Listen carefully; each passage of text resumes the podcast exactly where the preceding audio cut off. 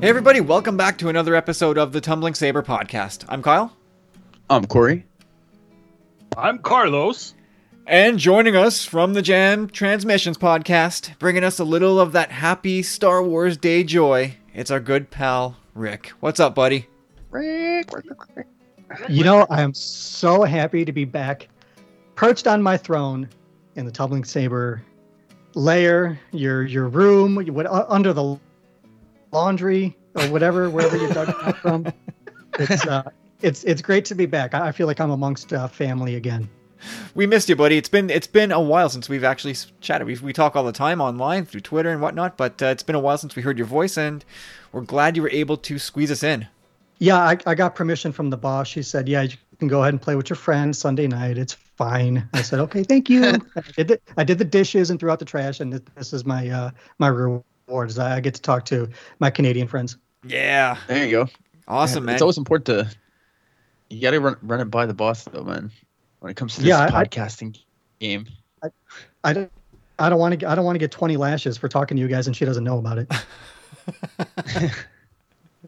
Well, I mean, she also needs to know so that she can listen after, right?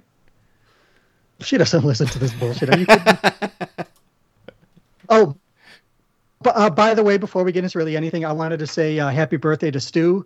I know it's. I don't know. It is today. I don't know if it's today or not. Happy 50th, Stu. I love you. You're good people. Stubaka. You know he's It's been about what, a month and a half. All good. Oh, thereabouts. Why don't you? I thought I dreamt that. Maybe why don't you wish him a happy birthday next year, like preemptively? Are we gonna have it next year? I hope we do. That's the burning question, man. I don't know. Remember when 2020 just seemed like fertile ground? Like it's a new decade. I can't wait. It's gonna be so great, so great. Nope. Yeah, well, it had such a cool name too. It's like 2020. Like, oh yeah.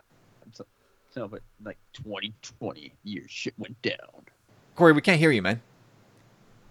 Really? Yeah, get close to your mic. Yeah, talk into the mic. Oh, man. Give me work. This asshole's lying. He's leaning back 3 feet away from his mic. Right. I picked a really good week to come back on. This is the best. Oh, man. Here we go. So, Rick, what's going on, man? What's been going on in your Star Wars world? How's things over at Jam Transmissions? What's up? You know, everything's pretty good. You know, Pete and I have, I feel like we've really hit our groove on the show. You know, we've been doing it together now for 3 months or so since he asked me to come on. And, you know, our communication level behind the scenes is really good. We've really gelled as far as, you know, how we want the show to go. The only thing we're kind of lacking right now, and it's really no fault of our own, it's just that, you know, we really strive to make the show more interactive with listeners, and we do really encourage voicemails and emails and stuff. We're not getting them, and it's not, you know, any slight on anybody or anything that's going on. It's just, you know, something that we really want to have, but it's just, you know, like a lot of shows, you know, the participation has kind of dropped a little bit because reasons. But other than that, you know, everything has been going pretty well. You know, I'm still, you know, doing my thing as far as, you know, listening to the shows as much as I can, and you know, see, trying to stake my claim in the collecting space, and we'll get into some of that a little bit in a minute, I assume. But yeah, you know, everything's been really good. I'm really enjoying my time on the show, and you know, some of the feedback that I've gotten directly from some people. I'm really happy to know that the listener base for the show is growing a little bit, and you know, we've done a little bit. You know, we've had a couple episodes with guests where we've done some more serious topics and things like that, and we really want to have the show be a vehicle for you know, other people's voices to come on as well. So it's been a lot of fun. I'm really grateful that Pete asked me to be a part of the show when he did, and I'm really humbled, really, by the experience as well. It's not, you know, something that I take for granted. Yeah, no, you guys are doing a great job. I love the podcast. It when I, you know, my podcast listening is down, but I do try to make you guys a priority each and every week. So great job for you and Pete and Eden, who pops in now and then. She's fun, man. I like her. She should join the show more often. Eden's the best. You know, her work schedule's a little weird. Well, I don't want to say weird, but, you know, she just has, you know, different constraints as far as time and stuff. And, you know, she comes on to talk books with us primarily. What we call that hashtag Jam Transmissions, where we do our book reviews and stuff. And it's a lot of fun. You know, she offers some really great insights, and you know, she has a different perspective from us when it comes to some characters and stuff. So thank you, you know, for listening, and to anybody else that has jumped on board and is listening as well. So it is a lot of fun, and it's something that I look forward to every Sunday when I get the chance to talk to Pete and chat Star Wars. And I love how every day is a Star Wars day. Like I really enjoy it. Every day. Yeah, I enjoy the show. Thank you, Carlos. I appreciate that, brother. Yeah, as every day should be a Star Wars day. You know? That's how we try to live it. You know, there's always something going on. There's always kind of something to talk about, unless it's this week where there was absolutely nothing to talk about. You know, we still found, like, we recorded today, and we went, you know, with hot mics, like kind of like, well, what are we going to talk about? We don't know what we're going to talk about, and we just kind of spitballed some ideas at each other.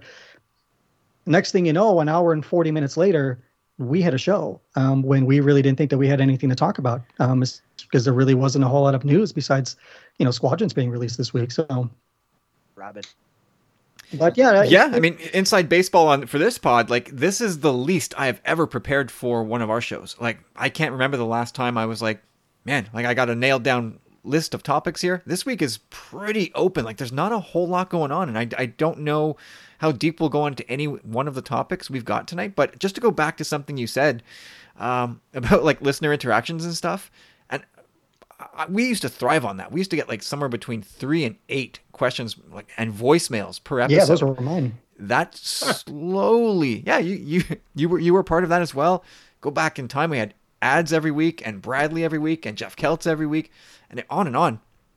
And slowly that dried up over time. And I just wonder if, because there's so many podcasts now and everybody is asking listeners for input, if just like we've squeezed the stone dry, you know, like there's no more juice. It's possible. And I think there's a little bit of, you know, one of the things that a lot of us were talking about last year, that after episode 9 came out, if people were going to start to jump ship, you know, if, you know, if their fandom would wane a little bit. I think for most of us, it hasn't. But, you know, a lot of people don't read the books or the comics or, you know, pay attention to TV shows and stuff. I think this year is different with, you know, the advent of The Mandalorian, not just being something that we all enjoyed, but that the industry seems to enjoy, you know, with all the Emmy wins and the nominations and stuff. So I think that the excitement level is still there. But there is also just the, you know, the pressures of the world that, you know, maybe for some people it's hard to have this thing to enjoy when, you know, there's other looming issues out there where, you know, this for us, this is our escape. This is what we do. This is how we, that isn't fun all the time. And, you know, that there's some very real world problems that people are dealing with outside of this space. And, you know, to any one of those people, you know, feel free to reach out to really any one of us, or, you know, I don't want to speak for anybody, but my ears are always open to anybody that has problems. We did Force Fest, myself and Tyler from Chatter Squadron and Maria from us, Senses with Sabres, talking about mental health issues, and it's something that we take very seriously. So it's a very strange year to think that, you know, either people's fandoms have waned or just that there's just pressures that keep people away from feeling positive for, you know, with shows like this. Yeah, absolutely, man. And of course, absolutely. You know, we've, I think one of the great things about the podcast medium, and I think one of the things the greatest thing I like about the community that we've built here is, like, I feel like I'm just talking to a small group of friends. That's kind of what I envision in my head. I'm talking to Kigo, I'm talking to Stu, I'm talking to Dave. Like, there's a small group of people that I know I'm talking to, and it makes it easy for me to visualize that. So, you know, we're among friends to me, like, when we do this. So absolutely, whenever if something non-Star Wars comes up and you need to just vent, DMs are always open. The email inbox is always open. So yeah, that goes without saying. All right, be quiet, Rick. I want to talk to Corey for a second. Corey, what's going on? What you guys are just saying, in the sense that when I joined, like, it was really early on. We're going on over 5 years now, man. Doing this week in, week out, and. Especially if not quite. We're not quite at 5 years yet. We're gonna get there. Well, yeah, I was. You started in 2015 in December. Mm-hmm. So Yeah, come this December. Come this December it is. Yeah. Yeah, but we're not over 5 years yet. Oh, man. Jesus. No, you're right. Corey, don't let him interrupt you. You speak your mind, brother. Kyle, you speak your truth, Corey. You speak your truth. It's true, though, man. Like, we, like, at first it was like, for me, anyhow, like, I was really, really excited to be on board. And things really happened really quickly with, like, you know, just meeting new people online. And at the time, like, looking back on it, like, I really needed it, man. Like, I was in a really tough spot in my life, like, and it just really gave me purpose. And like, I love Star Wars so much. And it was just an outlet to talk every week with you guys. And it just grew and spitballed and became this thing that I never thought was imaginable, you know. And now, like, 5 years in, like, I still enjoy myself every week, but I see what you guys are saying in the sense that, you know, things have kind of waned. You know, the Skywalker saga is over, and, you know, there's still stuff to talk about every week, like you were saying, Rick. Like, same here. Like, Kyle and I sometimes we just chatter, even on offline. You know, like, for God knows how long about the silliest things, but it's awesome, man. That's what Star Wars is all about. It's so fun. But my week in Star Wars, anyhow. Let's just moving on. We're gonna start the Great Mando rewatch this week. You know, preparing for October 30th, I think it is, right? Mm-hmm.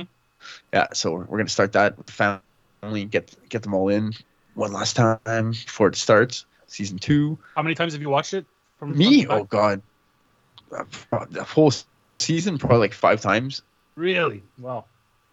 Maybe because I go back to certain episodes sometimes that I like more than others, you know. But I definitely watched it 3 times because basically I'd watch it on my own, then I'd watch it with my significant other, then I'd watch it with my son, right? And then that's when it came out. And since then, I've been going back, dipping my toe in, and it's great, man. It's just such a great show.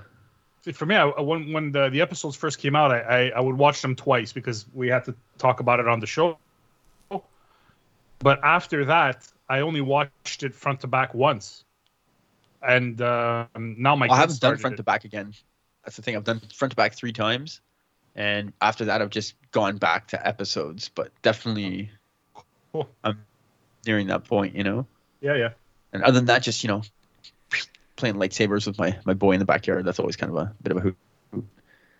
Doesn't like when I trick him, man. I just bait him with the sword, you know what I mean? And as soon as he comes in for strike, I just move it and then, like, tap him on the shoulder or whatever. And he's just like, ooh. Just like, ah. Like, it's like you never learn. He's like, stop. I'm like, okay, well, let's not play. But no. Hey, it was great. Awesome. Carlos, anything going on in your corner of the world? Star Wars-wise, not really. I've been working like a dog and haven't really had time to... I watched Interstellar last night at 11 o'clock. Oh, man. There's a heady movie for that hour? Yeah. It was... I don't know why I just... Man, I love Christopher Nolan. Holy cow. I love that movie. That might be my favorite Christopher Nolan movie. Including the Batman movies, which I like a lot as well. But Interstellar, I love. I like Inception a lot too, man. Yeah, that's way more. I think Interstellar is a better movie. Like as far as the writing, like I just think it was way more emotional too. Like I was surprised by the way it hit me. Just the way this guy. Yeah, goes on this mission reluctantly, but then watches his own kids as children get older than him and eventually die off. Like, that killed me. As a dad, I'm sure. It's definitely... Holy cow. Yeah. No, I felt the same thing. So so that's it. I haven't really done much data. Do we jump into collecting or yeah, man. Go for it. Yeah, so, well, I can't really say it all because I have a feeling that my older son actually listens to this podcast. We're honored. So, and desperate. Boo-hoo! That's going to come up later in the show, I think.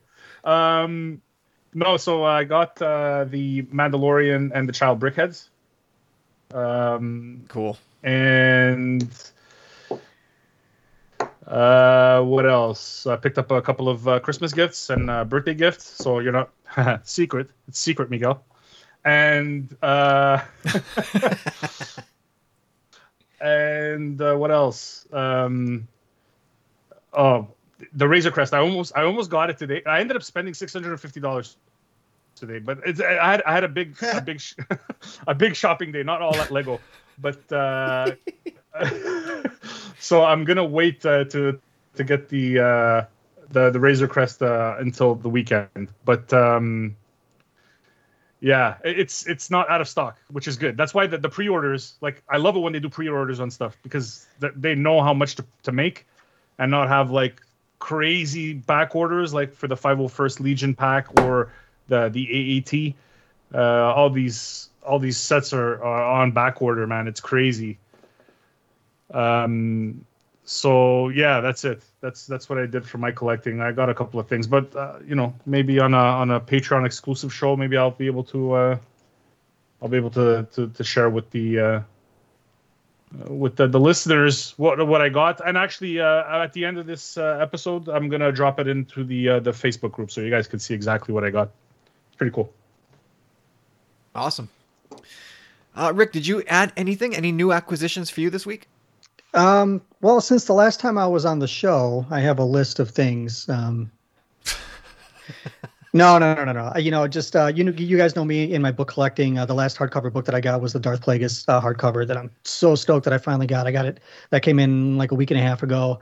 I'm taking my sweet time of reading the physical copy. You guys know me, I'm a lightning reader, but I'm really trying to absorb everything in this book. And for anybody who hasn't read this book, it's a slow starter. But when it picks up, it picks up. It's a fantastic read. James Luceno really nailed this book. But so I got that, like maybe 2 weeks ago, the Resistance broadcast did a live stream commentary of Solo. I think it was like September 25th. And they had like a small sale where, for like patrons or whatever, they like opened up their Teespring to like with discounts. So I got a little Make Solo 2 Happen pin. And I bought myself a hoodie that should be coming in a couple of days. And the only other thing that I've purchased, but I don't have yet, Hasbro, Hasbro Pulse did like their whole big thing last week, and you guys devoted the whole last episode to it, which was great. We did. But they had all the stuff that came out there, your Jar Jars and your Armorers and, various space themed figurines, but this past Thursday on October 1st they decided to release the convention exclusive Cad Bane with the Toto 360 that we saw. That was the European exclusive at first. It was in the press release like a month ago that this thing was going to come out October 1st, but then there was no announcement as to when this thing was going to drop. And between myself and I mentioned this on Jam Transmissions. Between myself, good friend Ian Gallagher, and Emily Lind, who hosts the Cancel Bite Dispatch, we were like talking to each other, like, listen, if anyone sees this thing drop, let the other ones know, because we all really wanted it. And I was refreshing Hasbro at 11 o'clock Central, noon Eastern, and didn't see any change. And then Emily messaged me and she was like, oh my God, it's there. And just I jumped on it right away. So I was able to lock in the pre-order for the Cad Bane convention exclusive. Nice. So and very nice. Yeah, so I'm really stoked about it. But like, shame on Hasbro, because they announced the thing, it was limit one per customer. Yakface, retweeted the thing, and then maybe 12 minutes or so, 13 minutes or so after I'd put in my order, that's when the email went out that it was up. It was already sold out by the time the emails went out. So a lot of people were like, what the hell, Hasbro? But there was no announcement for it. There also was no CAPTCHA during the ordering process, which is something that they had during Hasbro Pulse. Ah, the bots. Yeah, so it got snapped up, whatever was left. But I do feel lucky that I have it, but I also feel really bad for the people who, are at work or, don't have the ability to, check up on these things or whatever it is that, they just couldn't jump on it right away. So it is a hot toy. But I also know that the regular box version went up on sale on Dorkside later the same day. And I believe those all sold out too. But, they're starting to pop up in different shops. But it's coming. I've already got my first, email notification, my first shipping notification that the thing is coming. So I don't know exactly when. But hopefully before the week is up, I'll have the Cad Bane. And of all the figures for me to own, it's my, damn. That's your guy. You got to have that one. Yeah, that's my Twitter namesake. You know, so I mean, it was like there's no way in hell I was going to let this thing pass me by. Yeah, if it was anyone else, yeah, anyone man, else, I'm glad they wouldn't deserve it, especially you, Kyle. But yeah, man, I have to attest to that. Like honestly, like everything you just said there was super considerate, man. In the sense that I was at work, you let me know. I was driving to go pick up some lunch. I literally pulled over, tried to get my hands on it, gone, and I was like, "Ah!" Like, it was horrible. Like honestly, like that was my one thing, you know. Like anyway, I'd let so many people know. I let my mom know, my girlfriend know. I was like, "Yeah, you guys got to get me this thing, like for my 40th birthday or Christmas, whatever, man. Like I really need this." And those are two people that obviously Kyle would be the only person I can really rely on to get something like that, and that definitely wouldn't happen. But anyhow, I hope. Well, at a max of one per customer, yeah. Huh? But you know what's weird afterward, which is kind of interesting too, is that I think a couple days after they re-released the Rex that I have, the San Diego Comic-Con exclusive. Yeah, that was weird. So that sold out again quite quickly. But it was a premium members only thing, and I took a look at it just for the sake of, you know, I'm not a premium member. I'm not giving Hasbro $50 a year. They can suck it. So I took a look at it, and I went into like the deeper description of the figure, and by the time I backed back out to like the sale page for it, it was already sold out. Like in a matter of a minute, it was gone. So it had to be like, you know, they found a box of him somewhere and figured, well, let's just sell them and get rid of them. I hope you kind of gave me some kind of false hope in the sense that, you know, after I told you, I was like, oh, they sold out, man, in tears. They were just like, oh, you know, they might, you know, it might pop up again sometime soon. And it is possible. I mean, God, to sell it that quickly, it's like, how many did you make? You know what I mean? Like, I get that they're exclusive and whatnot, but man, they're going to become super exclusive. Like you're going to go online if scalpers got their hands on them. How much do you think they're going to be asking right off the bat? I would say a minimum $2 something US. Well, I'm always really wary about seeing something sold out on Hasbro anyway. You know, when the Pulse stuff went up, the Vintage Collection Rex said it was sold out for like 20 minutes or so. And, you know, I was like telling Kyle, like, you got to get it. You got, because I know you were excited about it. And he was like, that's already gone. And I was like, no, keep checking. And then it popped back up. They refreshed the page and it just happened to pop back up. And I was like, typing in the group. I was like, Kyle, buy the damn thing. I know you want it. And he was like, well, I have a free moment. The kids are, you know, taking a bath or whatever. And I was like, just buy the damn thing already. You know? And, yeah, so he yeah, I know, Kyle, you ended up getting it, but I know like that the way the site works, I've seen it before where something will show a sellout and then a half an hour later or later on in the day, it ends up popping back up, you know, whether people are holding it in their cart without purchasing it. You know, I don't know how all of that works, but usually, you know, there's always a few that end up popping up at some point. So, yeah, I was lucky to get my hands on that. I mean, it's not, I don't have it until I have it, but I did purchase it. So we'll see when that shows up. But on my end, Star Wars wise this week, the big thing is Star Wars Squadrons, which we'll talk about in a second. But I picked up Fallen Order. A year plus. It's been about a year since it came out, right? Or is it 2 years? No, it was November last year, I think. Still, I'm a year behind. So I went to Best Buy to pick up... Actually, I was going to go to EB Games to pick it up so I can get a little bit of a discount and get some points. And I was like, you know what? It's getting a little late. I had my son with me. Like, I'll take the shorter detour to Best Buy. So we walk in... and we just make a beeline for the video games. My son finds it. He's like, we got it. I can't believe we got it. Okay, buddy, it's great. We got it. Let's get out of here. And we turn around, look at the video games on the shelf, and I see Fallen Order, $39.99. I'm like, that's a mistake. So I just grabbed that off the shelf, not even thinking. I shouldn't be buying these things right now. But here, I'm like, at $39.99, I can't leave it here. So we walk to the cash. The guy rings me up, goes, $155, whatever. I'm like, what now? This one is $39.99. He goes, no, it's $79. This one's not on sale. I go, yeah, but the price tag over on the shelf says $39. He goes, are you serious? Yup. So he's like, I'm going to go check. He goes and checks. He brings it back with him. He's like, yeah, this is a huge mistake. I'm like, yeah, like in that case, my gain. Take two. Yeah, I probably should have thought of taking two, but I just wanted to get out of there. But no, so he calls. He's like, okay, he changes it because it's game over at this point. They have to sell it to me. So he changes it to $39, so half price. And then he's like, I got to get a manager to come over and okay this, put in a code on the register. That gets done, and the manager's like, somebody's about to get ripped a new AO. Oh, jeez. I'm like, oh no, like, and I feel almost bad. I almost want to be like, okay, you know what, just take it off the order. It's too late. I caught it. I flagged their error, and I don't know, I hope it's not a big enough mistake that somebody gets fired, but I may have terminated somebody's employment. It's an inside job. Friday. Don't lie, Kyle, you were in on it. Who do you know at Best Buy? Yeah. But I'll be honest with you, there was in the States, it was on sale for $40 on the weekend. I saw it. Mm-hmm. Yeah, it was reduced.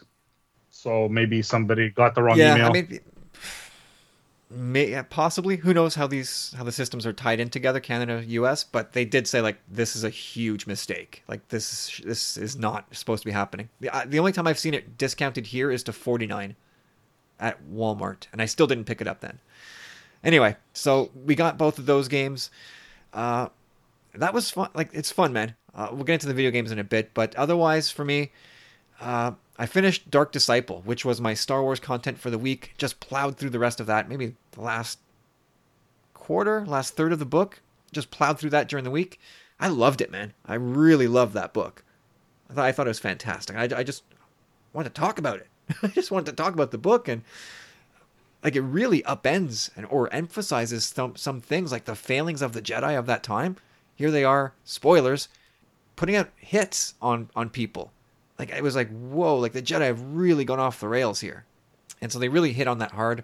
Mace Windu was a standout in the book by just, you know, on his attitudes and what he was doing. Obi-Wan was great, but the book is really about Quinlan Voss and Asajj Ventress and their relationship. It was fantastic. Give me more Christy Golden. She did a great job. And those were supposed to be episodes that aired that just never did. Yeah, you know, I think I'm actually happy that it came out in print. That book, I remember I did the audiobook before I had the hardcover, and it was like one of those things, I didn't know anything about it. I was just like, Star Wars book, I'll check it out. The end of that book was, without, you know, giving away any spoilers or anything, it was hard to get through. I had to listen to it twice. I was like, oh my God. And it's a punch with the way that book ends. It is a fantastic read, though. I'm really glad you finally got through it. I mean, this one it shoots. I mean, of course, it's I'm like sort of honeymooning with it right now, but I want to say it's in my top 3 favorite books of the new canon. Like, I really, really liked it front to back. Well, it was fantastic. There's 35 other books that have come out since that you still have some time to get through. So that's true. Lords of the Sith is up next, and that's another thing about that one. That's another good one. I've listened to the audiobook partway through, and it was great. But now I'm going to start from the beginning with the book and just move through it at my own pace. Hopefully, I'll get through that this month. That's my goal.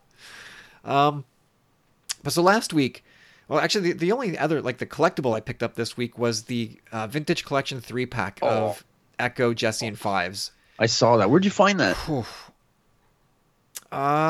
EB Games. Did they have actually order that? Oh yeah, pre-ordered that.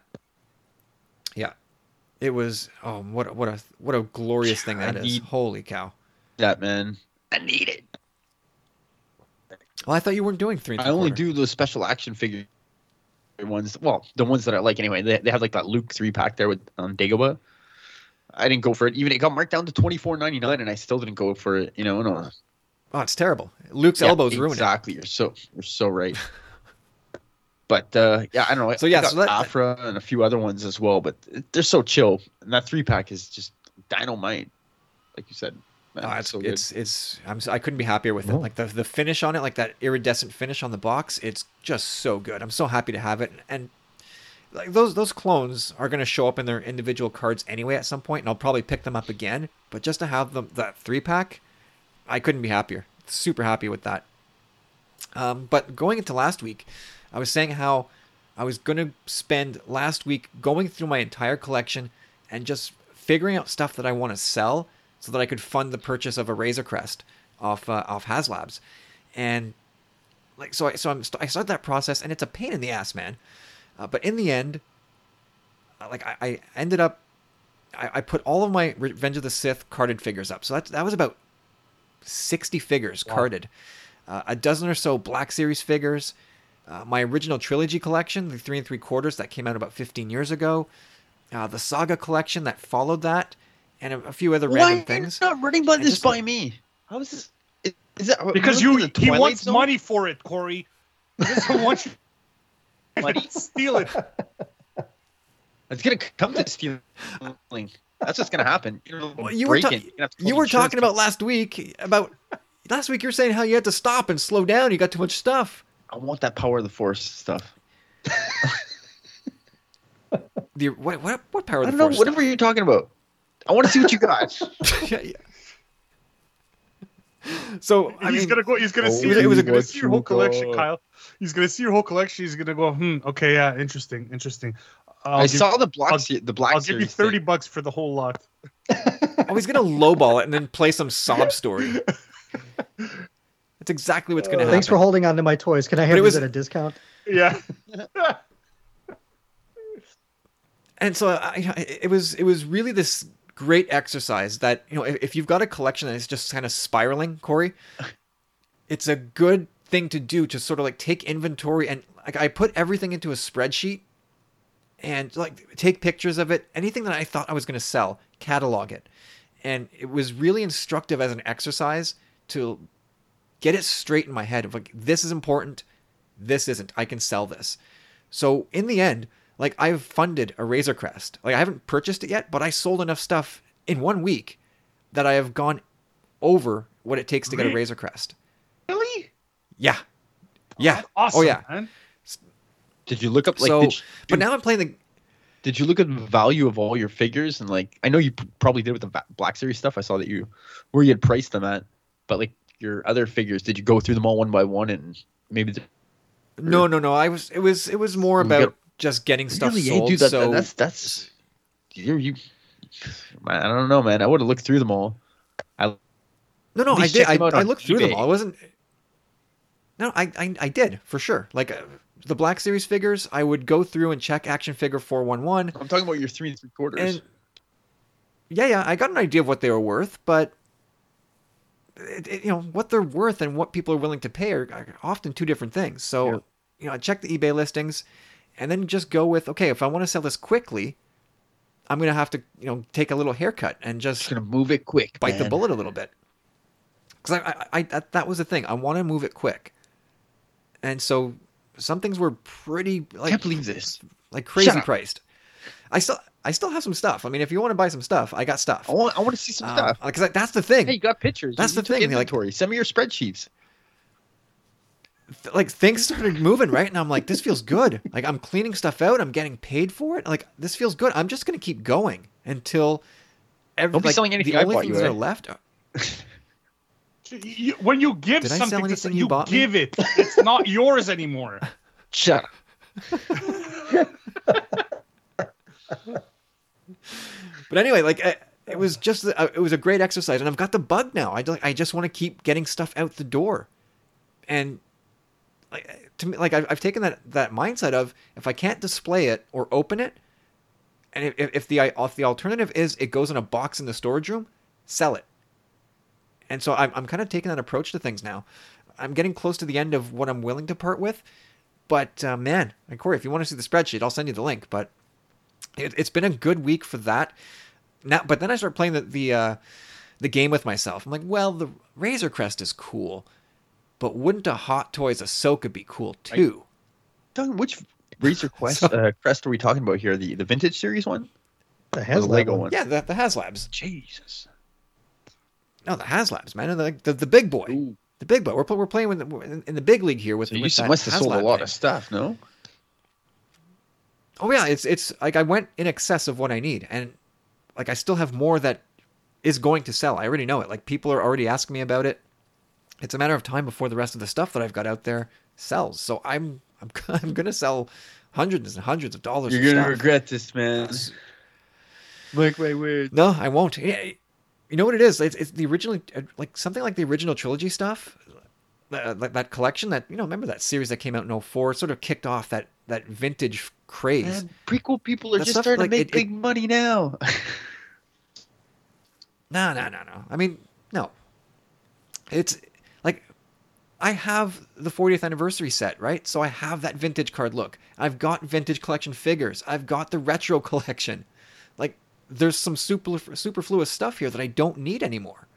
So it can go and go to something that's going to sit proudly on a shelf like a big, huge Razor Crest or that vintage collection Falcon, the Galaxy's Edge one. Like it could go to that, or it could go to a Hot Toys.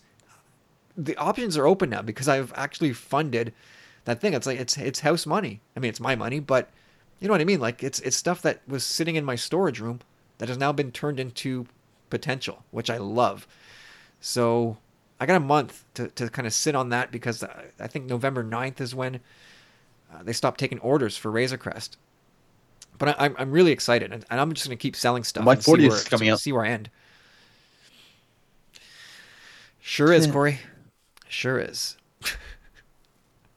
Otherwise, that was kind of my week in Star Wars. It kind of went by real fast. Like it really kept me busy. Like I'm glad it's sort of like I'm not working right now, which sucks. But if I was, I would not have had time to do the amount of heavy lifting that I did in plowing through the collection. So I'm glad I had that time. Otherwise, it was all about sitting down this weekend, playing some video games. That was fun. So me and my little guy, we'd go downstairs, and we made a deal with him. We made a deal with each other, and we said, okay, you get to play Fallen Order. I let him choose. I'm like, do you want to play Squadrons first or Fallen Order? And he kind of, all right, Fallen Order. And I said, okay, you get to play this. I'll watch you. Tomorrow, I'll play Squadrons. You watch me. So he plays Fallen Order, and he's loving it. He's having a great time. He's figuring it out. Then I get to play Squadrons today. And not 5 minutes into the training mission, he's backseat driving. And he's telling me what to do, where to go, how to play. Do this, do that, go there, go, follow the arrow. And he's got it. He knows the mechanics of the game already. 5 minutes in, 6 years old. He was like that, the smarmy IT guy who gets annoyed at your computer literacy and is like, okay. He was getting frustrated watching me, so he's like, Dad, Fallon's the IT. Dad, give me the remote. Guy. Move. Yeah. So he was so persistent, and he's like, give me the remote. So I'm like, okay, here, you get to try it. And I never got the remote back. He just played it for another hour and a half. Dude. And he's killing it. He got 4 levels deep. And I just sat there doing a good job, buddy. Yeah, can I play now? No, when I die. And he doesn't die. But man, Rick, you got to play a little bit of Squadrons? Yeah, I did the pre-order. I fired it up Friday night for a little bit and played maybe an hour yesterday and an hour and a half today. It's something else, man. The gameplay mechanics are pretty sweet. It takes some getting used to. That's the biggest thing. I joked in the group the other day that turning is hard. The turning's not easy. I'm used to, your the D-pad or the left joystick being the thing that controls the way you want to move, up, down, left, right. And that's not how the controls are set up. So if you want to turn, I'm playing on a PlayStation. So if your right stick controls your turning, and your left stick controls your speed and your, your roll. And it's hard to get used to, because I'm used again, on the left side, I'm no, I want to turn left. And you can't configure it? You can, but I just went in stock and I'm I start off playing, I want to turn right. Next thing I know, I'm the idiot that's doing a barrel roll instead of turning right. You know what I mean? So yeah, it takes a little bit of getting used to, but it lends itself to the immersiveness of the game. You're in the cockpit, not just visually, but you have to adjust things as you play. You cannot just jump in and start shooting. You have to be wary of your shields and how they're, how the strength is either front or rear. If you need to, do things like drifting, you have to have your speed powered up. You need your shields powered up. If you're fighting a Star Destroyer or something like a capital ship, There's so many things to be cognizant of that it really puts you in the kind of the emotional space of the game where there are some stakes that you need to be aware of everything that's going on around you, much in the same way that Fallen Order was, that you can't just button mash your way through Fallen Order. You have to stop and think about strategy, about how you're going to take down a boss character. And Squadrons is 100% a similar kind of gameplay, even though you're in a cockpit. I love that. I thought I would struggle with it, and of course I will at some point, but I you're right. It's so great for the immersiveness of the game. It puts you right in there. And I love that you can't switch out of cockpit view. Mm-hmm. You're in it. You're in that TIE fighter. You're in that X-Wing. That's the kind of question that I had there. It's so cool. I really do love flying behind you when you see the plane moving and all that, but I kind of get it, Yeah, at first I was okay, how do I get out of this view? But then I realized that you can't, and that's partly the point. I was you're in the cockpit. It's almost like a simulator, and it's what I was kind of begging for in a game. So here I am, and I've got it, and you're locked into this cockpit, and I thought I'd be terrible at it, but it's really cool. I like the logic behind, all right, you're making an attack run on a Star Destroyer, so put your power in the front shields, and then when you're ready to attack, charge up your weapons to full and then go nuts. Is there a story? Is there is the gameplay interrupted by storytelling or? Yeah, there's a story to it. Yeah, but there's a campaign to it. But there's not. But it's not in the way of cutscenes. You're getting the story through your briefings, your mission briefings. You know what I mean? It's not like with Fallen Order, you would complete a thing and then there's 10 minutes of exposition that's in an animated sequence. This is you're finding out backstory, like I said, through their mission briefings, and you're getting little bits and bobs in the missions themselves because the ships talk to it. There's banter in between the different pilots, and that's kind of the what I loved about it is that I was always well, how am I going to know really when to switch to power up my shields or emphasis on the engines? You're kind of cued through that. When you're pilot, air quotes, they call you pilot. So you're going through and your squad leader will be all right, we're making the attack run on the Star Destroyer, hit the boosters. So you'll just floor it on the engines, or they'll just straight up say put all power to front deflectors. Okay. So so charge up my shields, hold this button. And that was one of the other things, you look at the character, the map, and the little insert in the box that shows you what all the buttons do. Every single button on the remote does at least one thing, depending on what it is you need to do. It gets kind of intimidating. It's crazy, but it's so immersive. I'm really loving it so far. And the thing that kind of stood out to me about both games so far, and especially Fallen Order, is the music. Fabulous music to both so far. So good. So Star Wars too. Yeah, there's a so I'm loving there's that. A soundtrack that was released with it too, was there not, on Friday? Yes. Yeah, there was. I haven't listened to it yet, but I've listened to the Fallen Order soundtrack after having picked it up a little bit. It's incredible, man. The composer's name escapes me, but give this guy a shot. I know over at Force Fest, we talked about the music of Star Wars, and I don't think I mentioned this guy at all, whoever did it. It's an incredible Star Wars soundtrack, and I don't know if that's just his style or if he was deliberately aping John Williams, but the Star Wars signature is all throughout that soundtrack. It's so good. It helps so much. But yeah, the music stood out to me so much, and I love these two games so far, so I'm going to be busy for a while. But yeah, man, Squadrons, it's where it's at.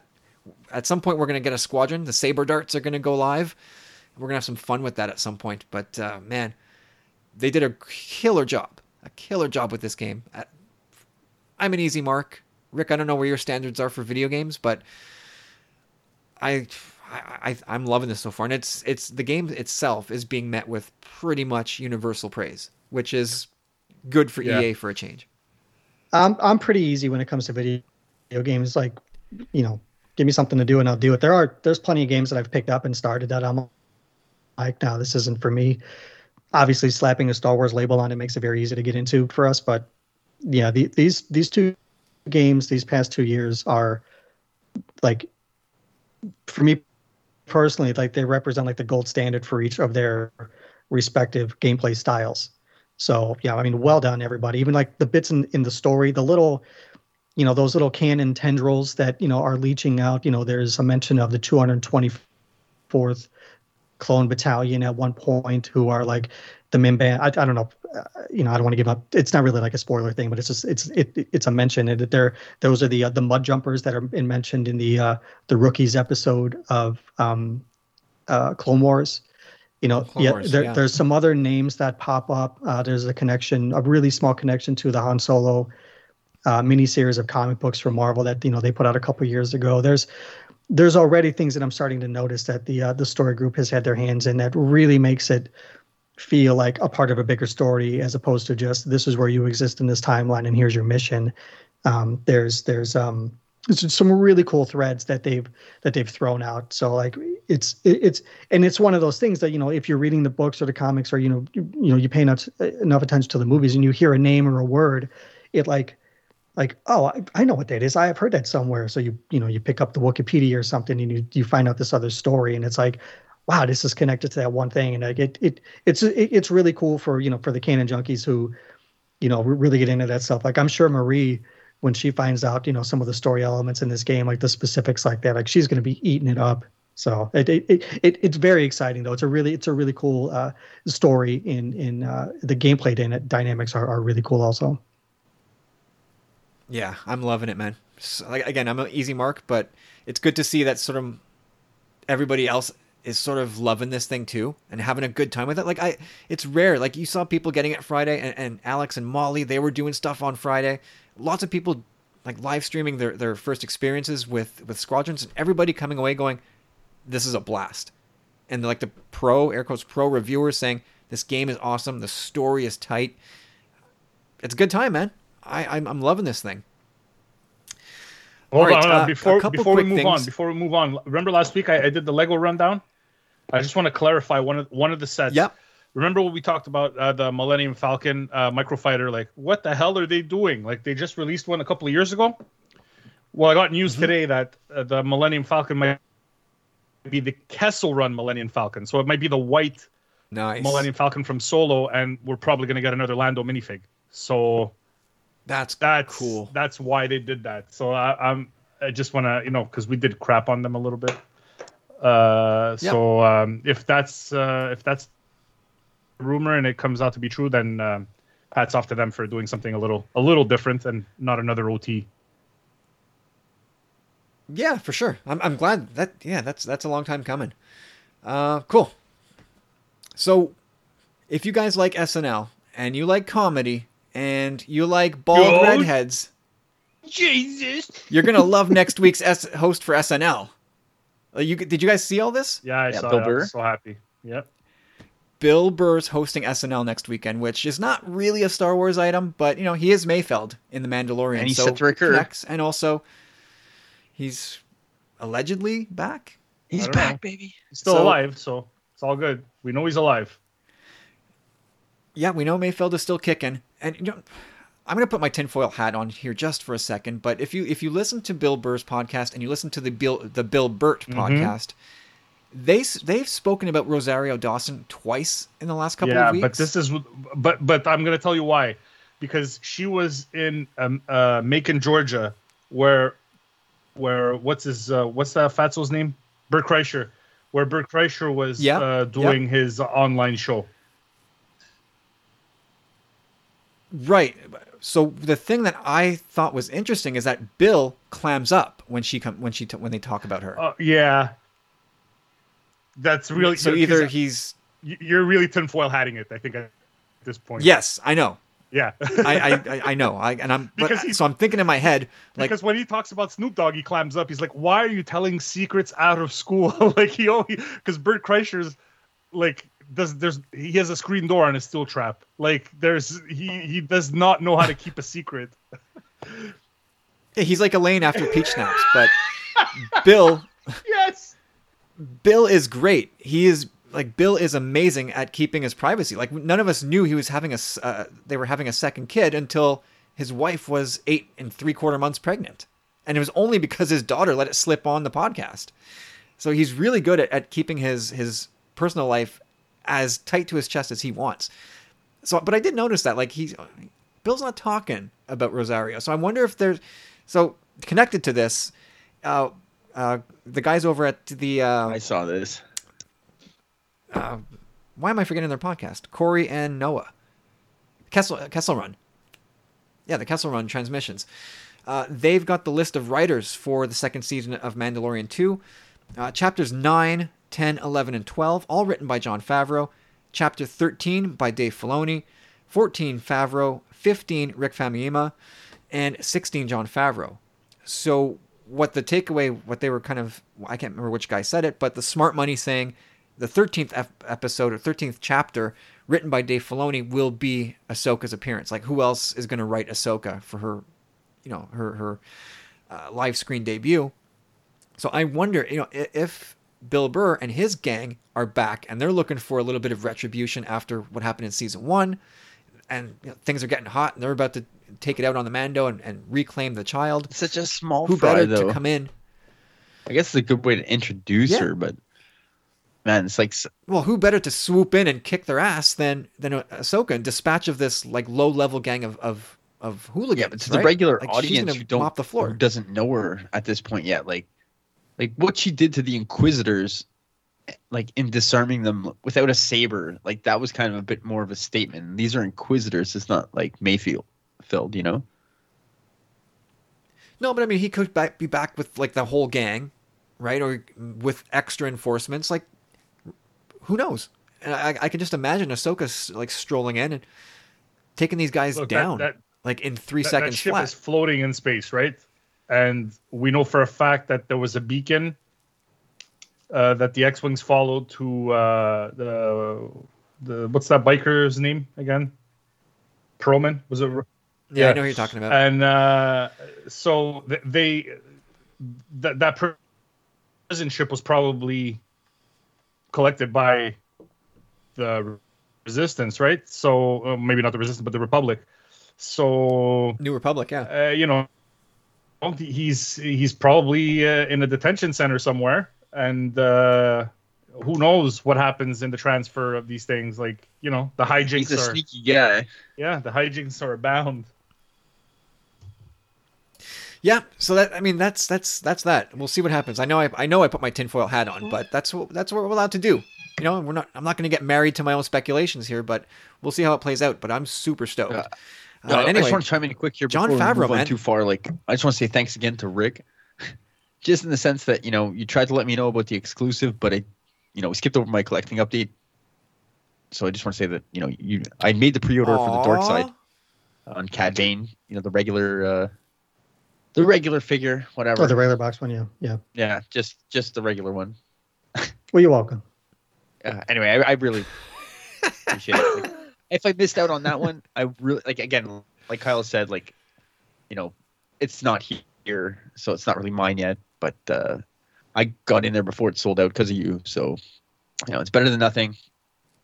But yeah, just the regular one. Well, he's going to be a tough figure to get a hold of. I think so. Him and the Mando, those, it's like they know. These are the figures that fans are going to want. Let's make none of them. Anyway, so cool, man.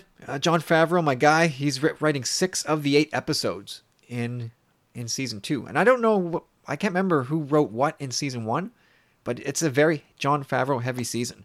That's all right with me, man. So, absolutely. That's my guy. Well, Baloney's my guy. Cool, so... Look out for that, and of course Bill Burr next weekend on SNL, which is funny. Like, I guess I don't know why. Like, I remember once, this has got to be 3-4 years ago, maybe more, on the podcast, his podcast. He got a listener question. He's a guy that does not struggle for listener questions, but he got one saying, "Hey man, love your work, but would you ever consider doing Saturday Night Live?" And he was like, "Why the hell would they ever want me?" He's like, "That's not even on my radar. Like, why would they ever want me? Like, I'm just a bald, redheaded C-word." Like, telling they can get like the biggest names. Telling shit jokes in a strip mall. Yeah, and now look at him, right? Now he is hosting SNL. I didn't listen to his Thursday podcast last week, so I don't know if he announced it. I imagine that he could be recording his podcast right now as we speak for Monday. No, he didn't announce it. It was announced on All Things Comedy on Instagram. So, yeah, he didn't say anything about it on the show. I'm very happy for him, man. It's great. I mean, I don't know what, I guess he's going to do, 5-7 minute bit as a cold open. As most comedians do when they host the show. Oh, you mean the monologue? I'm excited. Monologue? Yeah. Yeah. Yeah, he'll do whatever act he's been working on during the pandemic. Is Pete Davidson still on SNL? Yeah. So they're gonna definitely have some fun. Yeah, for sure. And you wonder if Pete's the guy who made it happen too. Maybe that's a good point. Actors. I don't know if they're so busy getting back to work now that the productions are so far behind. So actors are kind of super busy, or they can't travel because they're working. They can't leave. So it feels like SNL's kind of had to be like, all right, who else can we get? We can't get any actors. So where do we go? Let's get some comedians in, which works fine because they can broaden their scope a bit. But I never thought I'd see this. So next Saturday, I'll be taking a nap mid-afternoon so I can stay up and watch the whole damn show, because I usually punch out after Weekend Update. But for Bill, I will stay up the whole night. Yeah, I don't have cable, so I don't know how I'm going to watch it. Like, somebody needs to strip it and send me a private link. Yeah, I'm sure it'll be somewhere online within the hour. But it's gonna be great, man. I can't wait to see it. And even if it's bad, I'm still going to love it. Can't be bad, man. With the opening stuff, with the political commentary. Well, yeah. Yesterday's season premiere was a bit bumpy. Well, it wasn't horrible. I mean, Jim Carrey kind of knocked it out of the park a bit. His impression. He looked like Joe Biden looks like Fire Marshal Bill. It's pretty good though. You got to. I give him credit for it, man. I see where he's going with it. Yeah, I mean, he stretches. Of course, he stretches the impersonation, but. I felt like everybody was obviously way out of practice. Like the rhythm, the timing of the opening skit was way off, I thought. Like it was really clunky. Anyway, who cares? Let's jump into an area of Star Wars that I know that the three of us that are usually on the pod here don't have a lot of experience with. We'll see if Rick can kind of float the boat here. But according to one Daniel Richtman, who's a well-connected guy, he's got a couple of podcasts. He told his Patreon supporters that Lucasfilm was working on multiple projects centered on Darth Bane, but there's no information as to whether it's movies, Disney Plus stuff, video games, something else entirely. So here we go again with the idea of taking a much-loved character out of Legends, who we have met very briefly in canon, and making a big deal of it. This is a fan favorite from the Legends side of things. So I don't know, Rick, what do you know about Darth Bane? Like, is this something that you're interested in and you think that they should do? Like, what's your take on this whole rumor and your I guess, relationship to Darth Bane? Well, he's an excellent kisser. We enjoy walks on the beach. No, the thing about Darth Bane, like a lot of people, he's kind of like one of the two like named pillars of the old Republic era, where you get him and say like a Darth Revan. Revan. Yes, Revan, and the gravitas of Revan. Shut up, Corey. You get it, man. You just get it. He's one of those pillar characters because he was given enough of a story. I mean, there's 3 books dedicated to Darth Bane that are they canonical? No, they're legends at this point, but I don't think that there's anything in the 3 books that they couldn't just port them over if they really wanted to. I don't think that they will do that because Star Wars does not do straight adaptations of just about anything. But praise be. Yeah, exactly. But this character could present a really cool change in the way Disney Lucasfilm does storytelling, because we don't have any stories that are 100% based from your dark side user, from your villain. What we got like in the Vader comics is he's meant to be somewhat more sympathetic, whereas we've learned about the things that grate on him and the good that's still in him for you know, whatever stretch we want to put on that. But Bane is a character who starts off in a bad place, and it just he just gets worse. And by the end of the trilogy, I don't want to give anything away for, a set of books that's, 10 years old or whatever, but it's not, like your standard kind of redemptive story that we're kind of used to for Star Wars. So I don't know that Disney would lean heavily on a dark side focused story. It would be something cool. I mean, it's one of those things that if it is dark side leaning, that you could see it more in a video game as opposed to like the animated space. I do not see this being a movie by any stretch, because the production schedules for everything are such a limbo right now that I can't see them greenlighting this. That said, from what I understand of what Danny Rickman said is that this is something that's quote unquote in development. In development means that somebody brought it up in a meeting, like, hey, I heard about this one character. Yeah, let's put that on a back burner. That's in development. There's nothing more than There's nothing that says it's in production, and but it's something that we obviously know that the higher ups know who this character is. They know, they have social media people that are looking at trending hashtags and stuff like. They know well enough that what people like and what they want to see. It's not out of the realm of possibility that we get some kind of expansion of story for Bane, but I don't know that Disney will go, full bore into a dark side story. I don't know if I see that.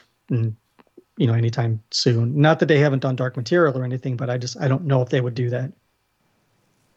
Yeah, no, I agree with you there. Like I can't, of course, yeah, we've had the Vader series and we've had a Darth Maul miniseries, but I don't see them doing anything major focusing on a Darksider. I can't see that happening. I really can't. I disagree, man, just in the sense that with this character, like he's the one that brings upon the rule of two.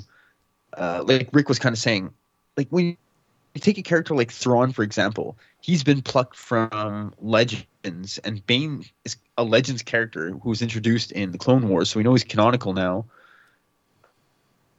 But, they can really just, again, like they did with Thrawn, they could just erase whatever he did in the past and just take kind of his attributes and put it whatever they want.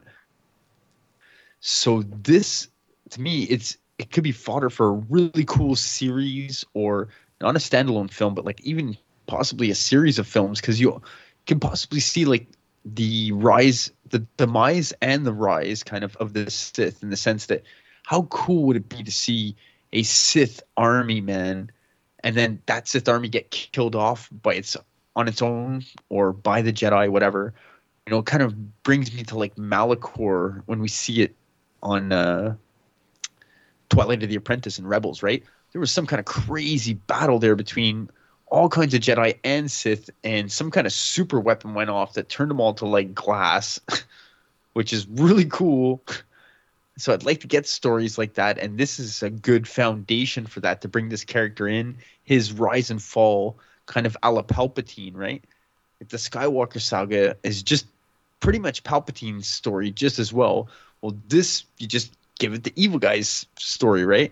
But at the same time, you're not only going to see his side, you're also going to see the Jedi at that time as well. Like, you'd have to have that, the confrontation of the two, but I guess the focus would be more on him. And I could see them being, I don't see it being a bold decision to go ahead and do that.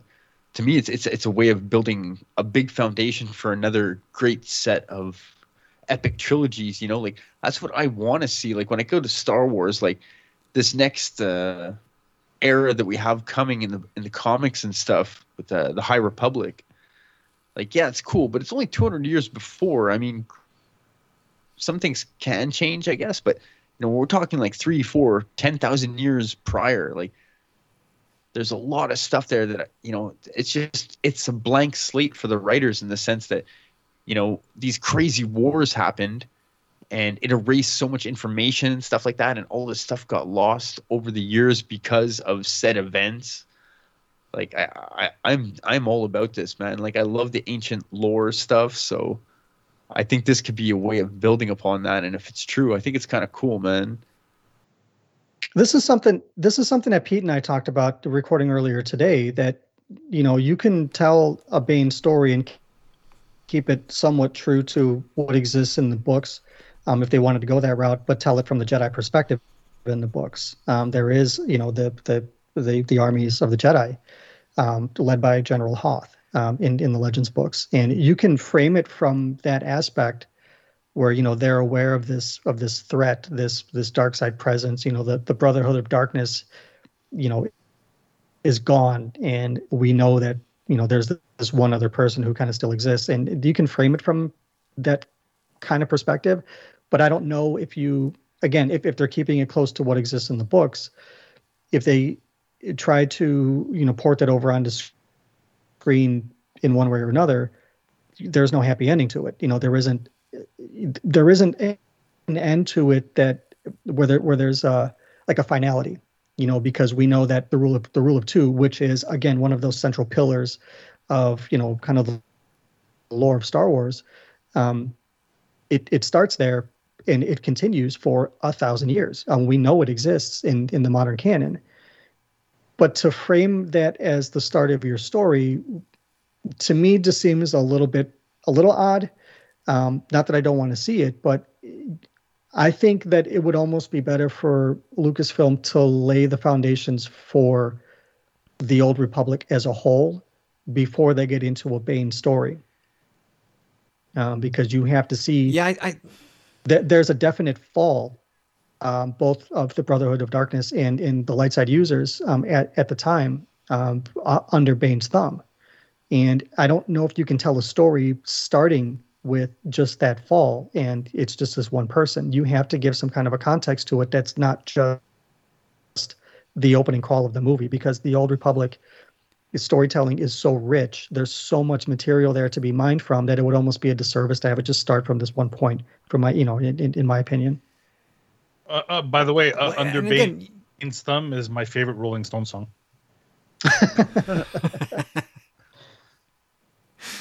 Under my thumb. Like, oh, that's what I'm saying. Like, they just need a big character like that. Like, again, Thrawn, for example. Everything that he did in his, you know, Heir to the Empire and all that has nothing to do with how they brought him back into Rebels. So, like, they could take this character and make it, you know, super long ago if they want. They don't necessarily, you know, it's like, I don't know, they kind of do it in Marvel too. You know, they take these different comic books that, like, these storylines and mash them all together, you know? Yes, Carlos, he's in season 6. But he's in Rebels too? Very briefly. Bane? No, he's in Rebels. He's in season 6. Yeah. Corey, to your point about Rebels instead of Clone Wars, but whatever, it's all good. Corey, to your point about Thrawn, I think the difference there, you have this character, even in his legend sense, exists within the time frame that we're familiar with. You know, they could do what they can, just slap the name Bane on anything and write a wholly brand new story. If they did that, we know that, you know, fandom, being the totally calm and collective group that we are, would be completely okay with that. But, you know, Bane, for Timothy Zahn, his collection of books, in his mind, he said this in interviews, can all exist within their own timeline. That's the Legends and the new canon books. They can all exist together to him. We know that if we're going to, you know, stick to the adherence of whatever canon is, that they don't. But Bane is a completely different thing. Like I said, they can do something 100% completely new and change his story. You know, they can find a new way to bring. Yeah, they can find a new way to bring about the rule of two. I don't think that that's a good idea. I said this with Pete earlier, that if they're going to go with a Darth Bane story, whatever media that they want to do it in, whatever medium they want to do it in, have Drew Karpyshyn come in as a consultant, the way that Tim Zahn was for Thrawn, the way that Filoni does with Ahsoka. You know, have him, you know, give his input, because not only did he write Bane, he wrote a bunch of other Old Republic stuff. You know, he knows this material. I mean, he created a lot of it, you know, under the guise, or under the tutelage of Lucasfilm at the time, and in the publishing groups and stuff like that. But, you know, give him, you know, the authority to say, like, no, I don't think that's something that Bane would do, or yes, that's something that he would do. To try to do something completely independent without that knowledge behind it, you stand to kind of cheapen the character a little bit, because I think Disney's smart enough definitely to consult him for sure. I would hope so. Well, he said you can't. I mean, you can't do that project and not have him be. But it like it super involved, like, as involved. It seems as, like he doesn't have any contact or any ties with anybody in Lucasfilm right now. People have asked him, like, hey, do you see anything Bane happening? He was like, I don't know, but I'd love to be a part of it. I remember Ewan McGregor also lying about reprising Obi-Wan for 4 years. He's a dirty, no good liar. Just period. I mean, and this is the thing, right? So I presume that Drew Karpyshyn did his very best when he did these stories, and a lot of people love them. A lot of people think that is the best Star Wars, period. Right? Like, they are devoted to this era, to these characters. So if they bring these characters in, specifically Bane, and that also goes for Darth Revan, these people, by and large, want a straight adaptation. And to me, like I've said this before, but that is a waste of time to me. If that's what we're going for, it's a huge, colossal waste of time. Just take those books and take off the Legends banner, recanonize them. Just to go through the exercise of using those books as screenplays and making movies out of it, to me, is a giant waste of creativity and resources when we can just get to the heart of the matter and just canonize them. Done. And you're legitimized. It's done. It's in canon. We're out. But to me, like, if you're going to bring this guy in, Darth Bane, Karpyshyn's got to be a part of it. But he, like, from his perspective, and I guess you have Zahn as sort of the counterbalance, but he'll say, like, I gave you the story already. Like, am I supposed to do it again? Like, there's, at least with Thrawn, the circumstances to which they brought Thrawn in were different from when Zahn brought Thrawn in the early 90s. Like, he came in after Return of the Jedi. In this, they brought him in pre A New Hope. So, but there's nothing that exists canonically for the Old Republic. So he would just say, just do that. Just adapt it. And maybe they'll go, okay, let's adapt it. And then I'll be like, okay, well, I'd rather read the books. See, so I don't know. That's kind of like to my point of what I was saying. That, like, I don't know if it would be the right way to introduce Bane just to have, like, his own standalone thing if they're going to write a wholly new story. Let's think about, we had, the original Thrawn trilogy back in the 90s. Let's just say that the book that just came out was the first thing that we've had for Thrawn in the new canon. It's his, it's his life on Chilla in the Unknown Regions, and that was it. I think it would be a really hard sell to say, like, here's the origin of this character who we only know from Legends. That's saying, like, he was never in Rebels. None of the other books came out. That's a tough jumping off point. But, like, oh yeah, everybody loves this character. And here you're introduced to an entirely new culture from I don't know if it would have the same excitement level. I mean, people would buy it and read it, but it would be really hard to get into because the bedrock for the character isn't there in the same way. And I think the same risk is kind of run with Bane, where if you just bring him in as he is without laying down the bricks for the Old Republic ahead of it, or, in conjunction with it, that I think there's kind of a missed opportunity there to say, like, there's this other world that exists around this character. It wasn't just that he popped up at this one time and was, the ultimate opportunist, because that's not what it is. He's adrift. His story is adrift in this. But he's also massive era of. But he's also like a student of history. He knows well enough what has happened before him. He's a well of Darth Revan existing 4,000 years before him and what happened during that time. He knows those stories in the books. It would be a disservice for it to have, if you're going to do the first book, as again they won't do it, but if they just did the adaptation of that book, you can't just say, well, 4,000 years earlier XYZ happened without some other context to that. I mean, we had, in the New Hope, yes, we have, Obi-Wan say, well, the Clone Wars, but that was only a generation removed. That's something that we saw he was directly affected by in A New Hope without any other context. To have Darth Bane say, well, I'm on the hunt for these holocrons that Darth Revan made, 4,000 years ago. I don't know if there's enough bait there for you know, people who aren't, you know, diehard, you know, kind of canon or Legends junkies that would be able to pick up on it right away, or be willing to pick up on it right away. You know, and I don't want to discredit anybody. If I was just going to say, like, if we're going to do this era, I agree with you, Rick. We should have sort of the surrounding story first, the bedrock of the old Republic. Yeah, but how do you introduce that for which in a movie? You know what I mean? Like this would be a good way to introduce that too. But no, again, this is what we're talking about. You can't. I don't know if they're going to go that route with the movie. This could be the. And again, I don't expect to see Darth Bane in all of his force choking glory as the center of a character on Disney Plus. You might as well just kill off Baby Yoda if that's the route you want to go and tell dark stories. They're not going to do it there. You know, you want to set a video game, you want to make some kind of animation. Sure, it works because there are things that you can do. Like Thanos is doing some nasty stuff in like Avengers cartoons because they're cartoons. But I don't know if you try to put a more of a quote unquote realistic slant to this character, and you know, open it up with, you know, the castle from Disney World, you know, you know what I mean? Like that's not, I don't know if it lends itself to that. I agree with you in the sense that when I was thinking about it as well before the show, you know, you can't have the bad guys win in a Star Wars. Unfortunately, you know, you can in a film, but not in a saga. And that's just the way it is. George Lucas has reiterated that multiple times that these stories have to be hopeful. And that's to remain that way for children. But they did it in a trilogy. In the prequels, the bad guys do win. Yeah, but it's part of the saga, right?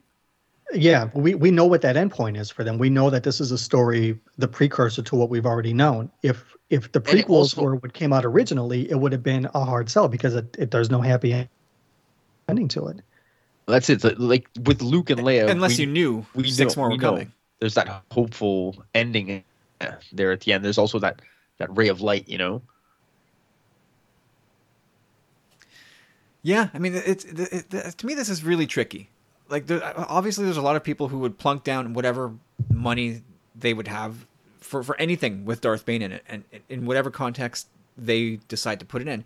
But yeah, he's got to be anchored, and we have to get the context for how this guy exists in the universe before you go whole hog and say, here is a Darth Bane movie or a Darth Bane focused project. You can't just, if they announce tomorrow, Taika Waititi's movie is about Darth Bane. No way. First of all, I'm just throwing, no way. Of course, no way. I'm just, you know, throwing names out there for no reason, but it wouldn't make sense. Or attach any director. I don't care. Like, you just can't kick it off with a Darth Bane movie. You're going to have most people go, who? What? I don't understand this. Like, what? Who is Darth Bane? You'd have like a sliver of fandom losing their minds because Darth Bane's going to the screen and that's all they want.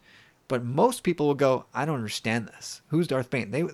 Those are the people that you need to rope in with like a saga movie.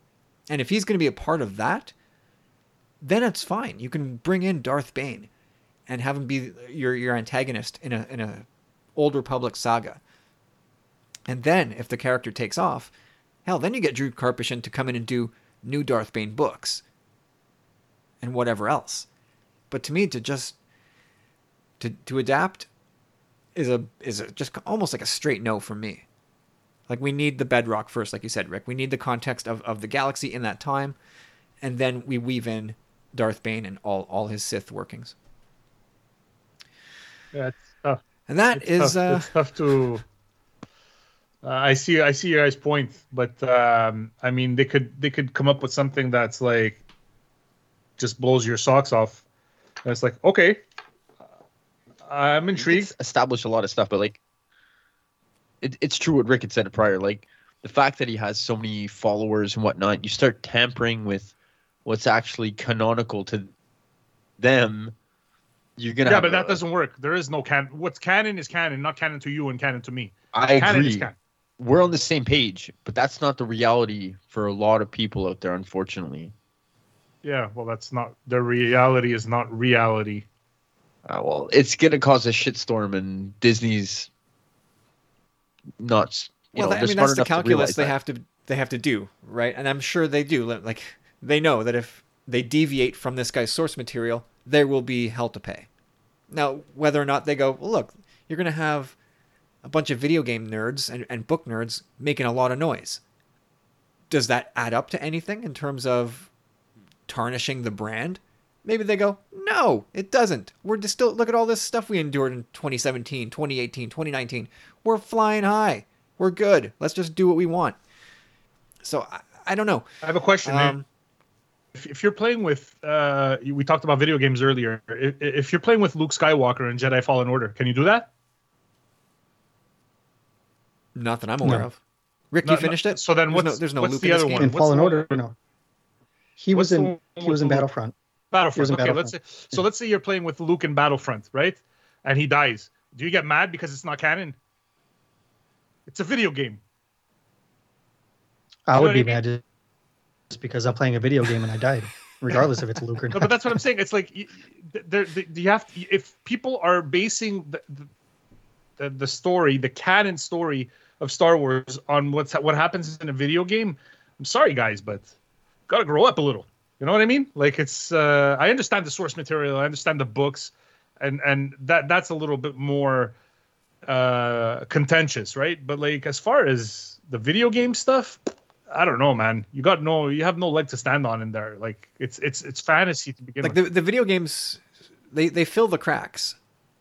Like Squadrons, this is not canon shaking stuff.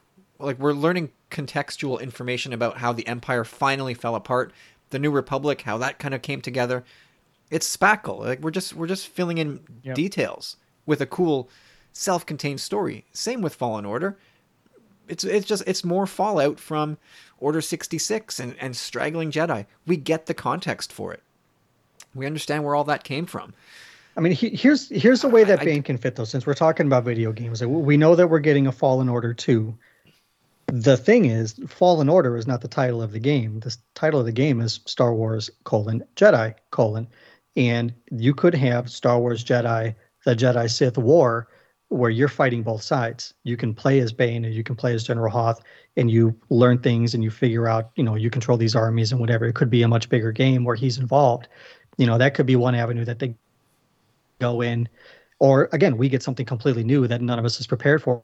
Or like you said, Carlos, it doesn't knock the socks off that they can, they write some completely new story, but still keep the framework of, the buildup of the Rule of Two, and whether or not they introduce a Darth Xana, his first apprentice, whatever, that kind of character, who knows what, the people that are writing these things are, a little bit smarter than I am when it comes to framing a story. I've only ever had one story published in my whole life, and that was 11 years ago. So I mean, I'm not the expert when it comes to storytelling, but it's still the possible. It sucks that we box ourselves in when we talk about expansion of certain characters that exist in Legends, because we think about the stories that they're framed in, but they can just take him and the way he looks and write a completely new story around him. That said, if they keep the framework of that story, like I said before, like I think you're missing some things if you just jump in from him as the end point is of the downfall of the Brotherhood of Darkness. There's another story. What if they start from that point, and then, I mean, they do prequels. Like, what if they... No more prequels. I'm done with that. Prequels came because they could not be done the first time.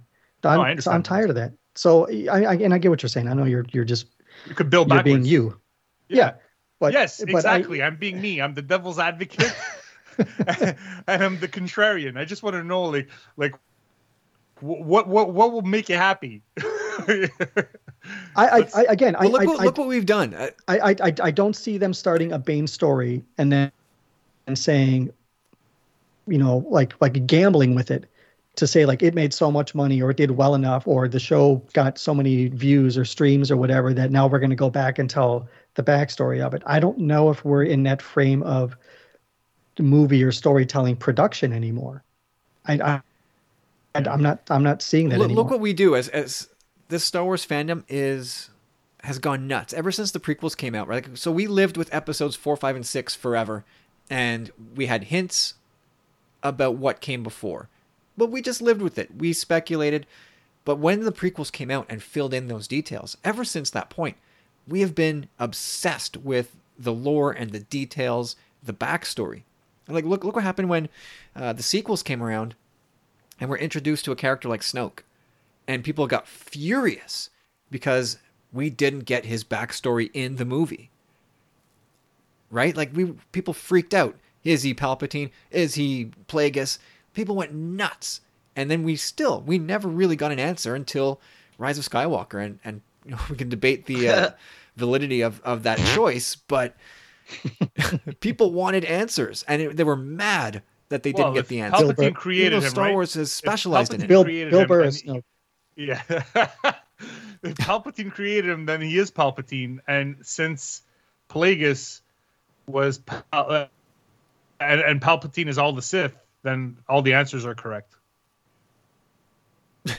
There you go. See how I did that? There you go. That's weed logic, people. But but quick question. If you were talking about playing with certain characters in video games, like, could I play with General Hux and make him not be a tool? Like, is that possible? You're talking about General Hoth. I'm like, what about General Hux? Maybe in the Lego Skywalker Saga game next year. Yes. The only chance. I might have to buy a console just for that game. There's not much anybody can do to make Hux not be a tool. Yeah. But yeah, I mean, just to finish, like, I don't want to see them get into to a place where now we need 3 movies to fill in the backstory to this Bane character who carried a saga, but the fans didn't get his Path of Destruction Book 1 on screen. We know the details. Give it to us. We don't need to be back in that place. Start at the beginning. Move on to the end. Just be logical about it. Tell stories the way that they're supposed to be told. Start with chapter 1. End with chapter 1. And don't have JJ. But just start with 1. Touch it. Please. We've had our... Yeah, let's... We've had our JJ Star Wars. Let's give it the credit it deserves for kickstarting this era of Star Wars and be done with it. Thank you, JJ. You've done your job. Go play with Warner. I don't know. I don't think you should start. You should do a Star Wars trilogy with, maybe this will be cool. Like, it needs to be planned out. If you're going to do 3 movies, you write the 3 movies. If you're going to do 6 movies, you write the 6 movies. I don't like this whole... in and out thing, but I agree with you, man. And it's like, it can't be like we have a girl and we have a boy. They're both very powerful, and somehow at the end, that's where babies are made. That's the way this trilogy felt to me. It's like, we're gonna have this character, and we're gonna have this character. This is where they're gonna be in the end. I'm gonna give you the Corey version of. I'm gonna give you the Corey version of the sequel trilogy. We have a boy. We have a girl. Yada yada. Somehow Palpatine returned. Yeah. Exactly. Face palm. Yeah. Somehow Palpatine returned. That was such a terrible line too. Ugh. Oh boy. Yeah, not fun. In a saga full of terrible lines, somehow that one stands out. But and it's this exasperating. Like, you could tell he feels shitty just saying it. Yeah, like Oscar Isaac, so true. I agree with you there, man. And like. I remember seeing that in the theater because things happen so quick. It's like everything's happening at a breakneck pace at this point because, it's the 3rd film. And they got to get a lot of stuff done. But the first time I was watching it, I was like, oh, really? Like, just the way you said it too, man. I was like, oh. Yeah, I phoned it in there. Well, it feels like it was written in such a way. It was like, come on, man. Like, we've got a break for lunch. Like, we're going to be back in half an hour. Let's, like, write the line. Somehow Palpatine returned. Okay, good. That's right. But I agree with you guys. It's like you said it, like, I think it was Rick who said, like, there's no way they're going to bring his story to Disney Plus. And I don't think it'll be a show on Disney Plus. Like, this screams out movie to me, and multiple movies. Like, this could be the Lord of the Rings of Star Wars. Yeah, like by all means, explore the Old Republic. It's the backstory, the mythology of that section of Star Wars is waiting to be mined. Again, the question is, do you just adapt or do you do something brand new with it? Just and using, like Corey said before, the attributes of the characters within, and just tell a new story. And with the way they're doing stories, though, when it comes to the films, like you're going to need some kind of cataclysm or something. It's got to be a changing of the guard. You know what I mean? Like a new age of man. In a sense, you know, well, like something huge. The way it's going to happen, it's going to be Yoda's parents. Oh God! Please no! Stop. He has to be everywhere. It needs to be Yoda. Yeah, stop! No more! No more! I'm tapping out. I agree with you, man. Cool. Anything else on Darth Bane? Because I think we're gonna wrap up this week's episode right here. Unless we want to keep talking about Darth Bane.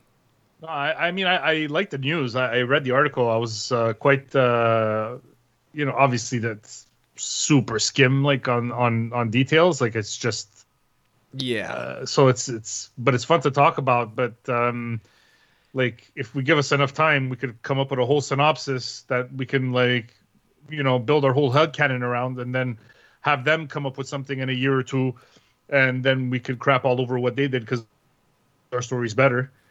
Or we could just like what they do, and I'm good with that as well.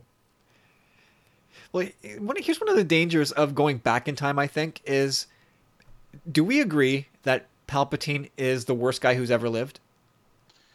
No, Toro Calican exists. Yeah.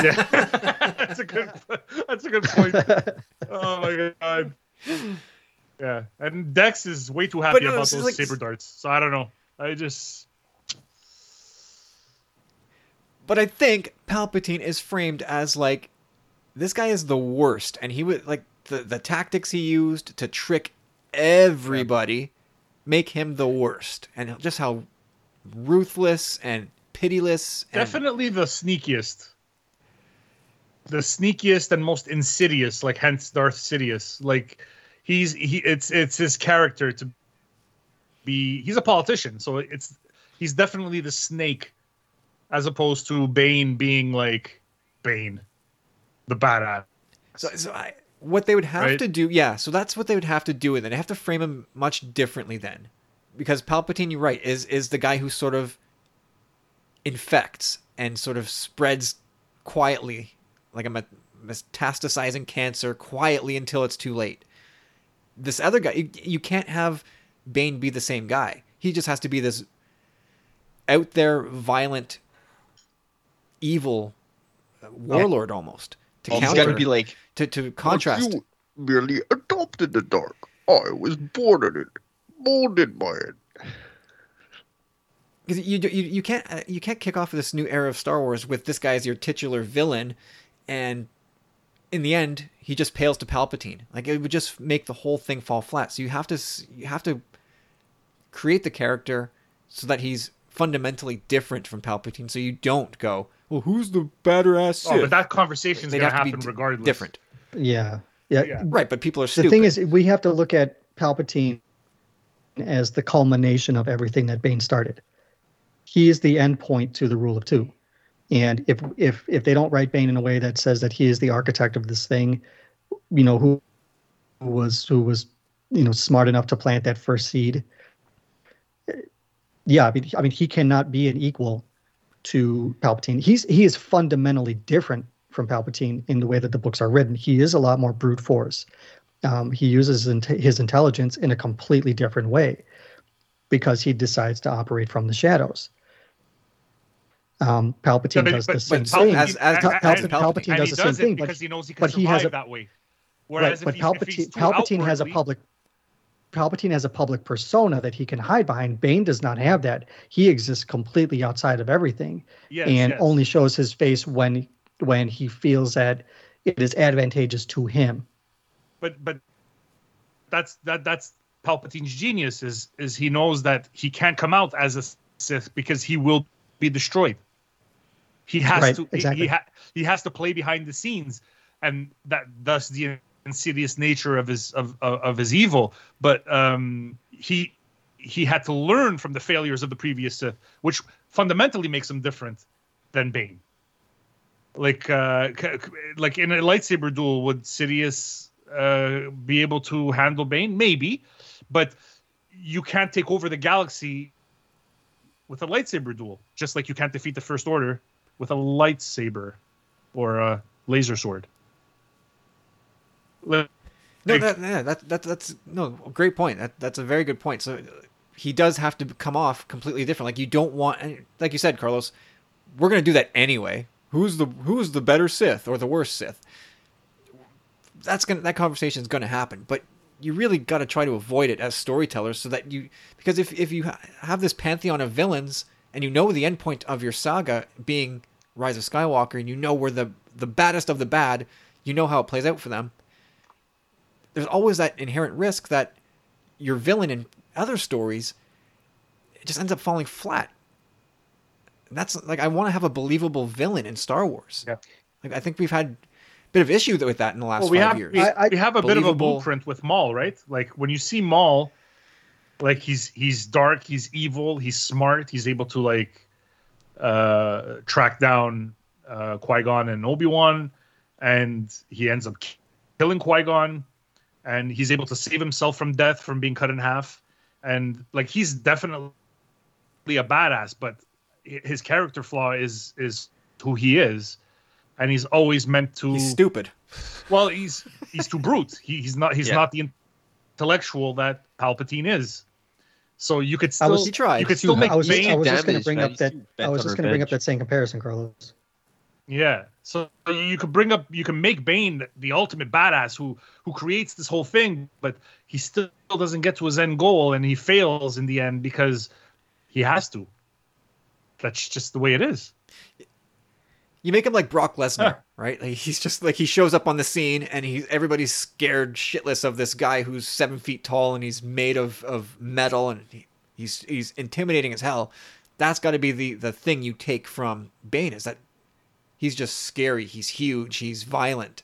He's evil, which is completely different from Palpatine, who's this sweet old man, as my son likes to call Palpatine. Is a sweet old guy.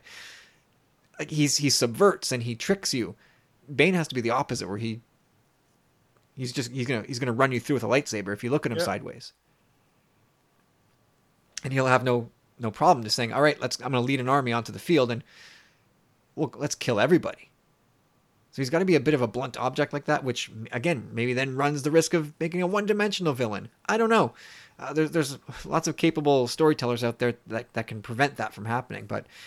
Star Wars needs a good villain, because I don't think we really had one in the sequels. I think you make him a multi-dimensional character by starting at the beginning. Like, this is where I agree with Rick. Like, if you see him straight in the middle, like, you don't know how he got to that point, and he might just come off as a one-dimensional character.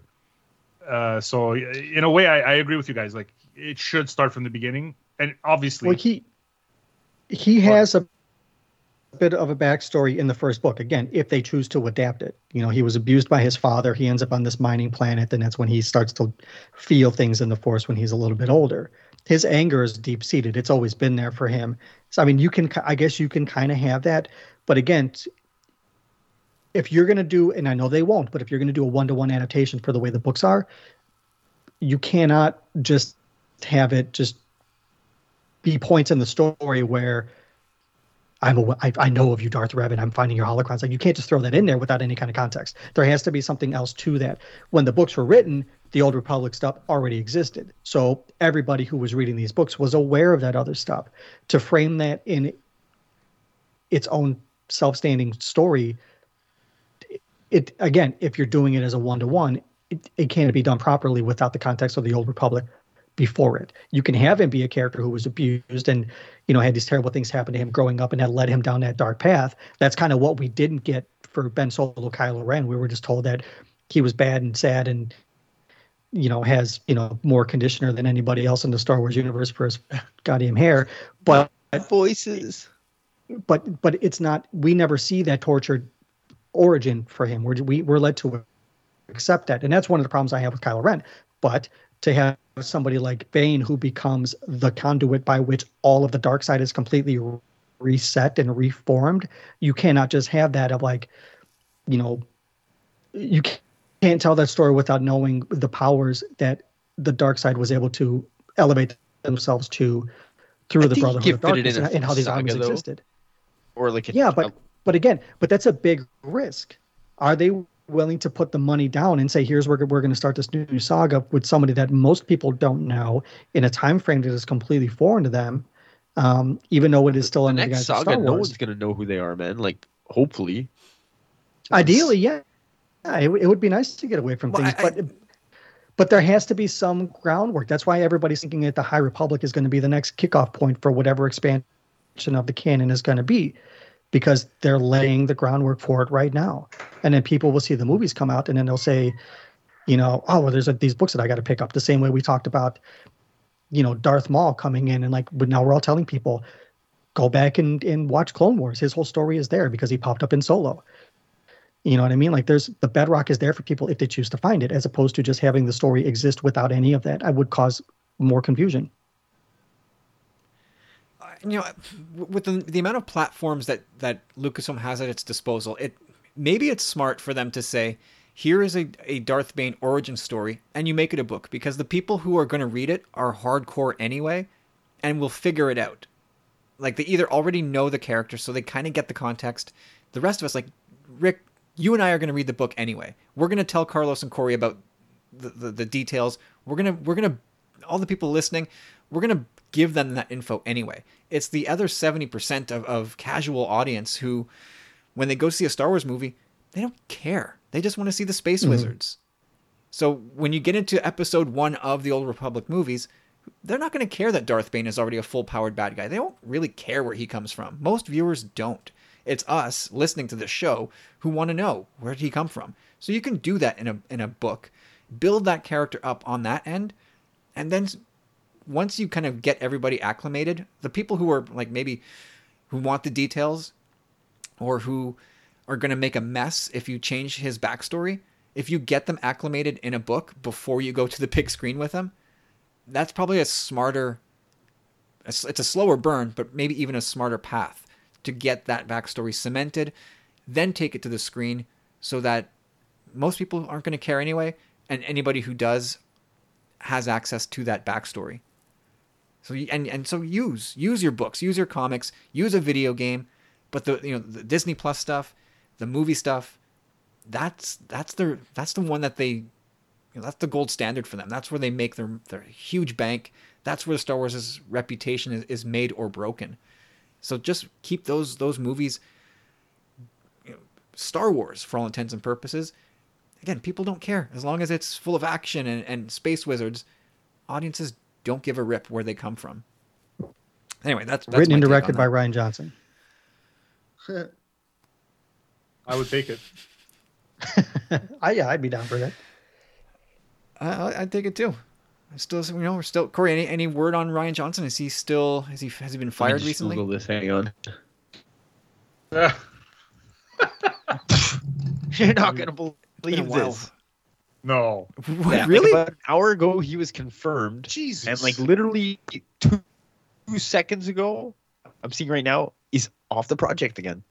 Oh yeah, that sucks. #JohnsonWatch. God. So he's on read Sunday, the headlines. Too. The roller coaster never ends. It never ends. Poor guy. Good Lord. Poor Johnson. Wednesday. Like, poor guy. Anyway, so there's our chat about Darth Bane, the projects that may or may not be in the works about him. Let's see what they do. But obviously, we're going to wait on word for that. Who knows? I don't know even when they would see fit to announce anything. I mean, I don't see them announcing any big stuff until well into 2021. I don't see it happening. When was Celebration moved to? Was it next year or 20? Oh, it was 22, right? Yeah.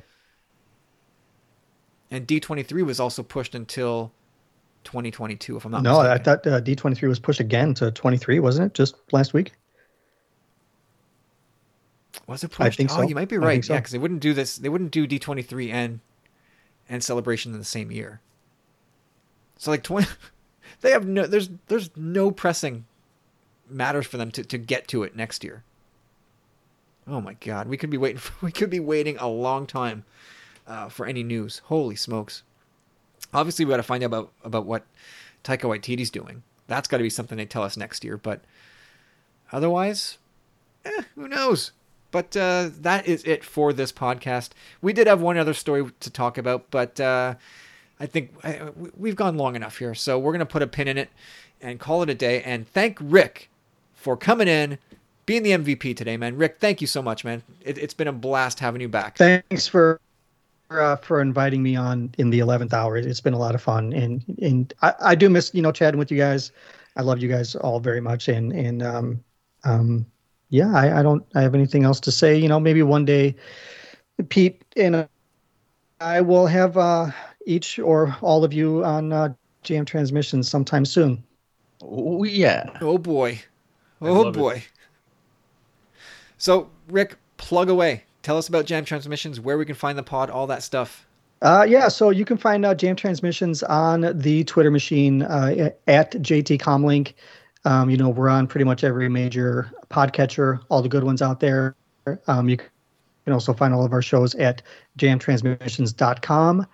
We do encourage emails, we want to hear what people think, just what their opinions are, any questions. We do a lot with the books and the comics. You can reach us at comlink@jamtransmissions.com.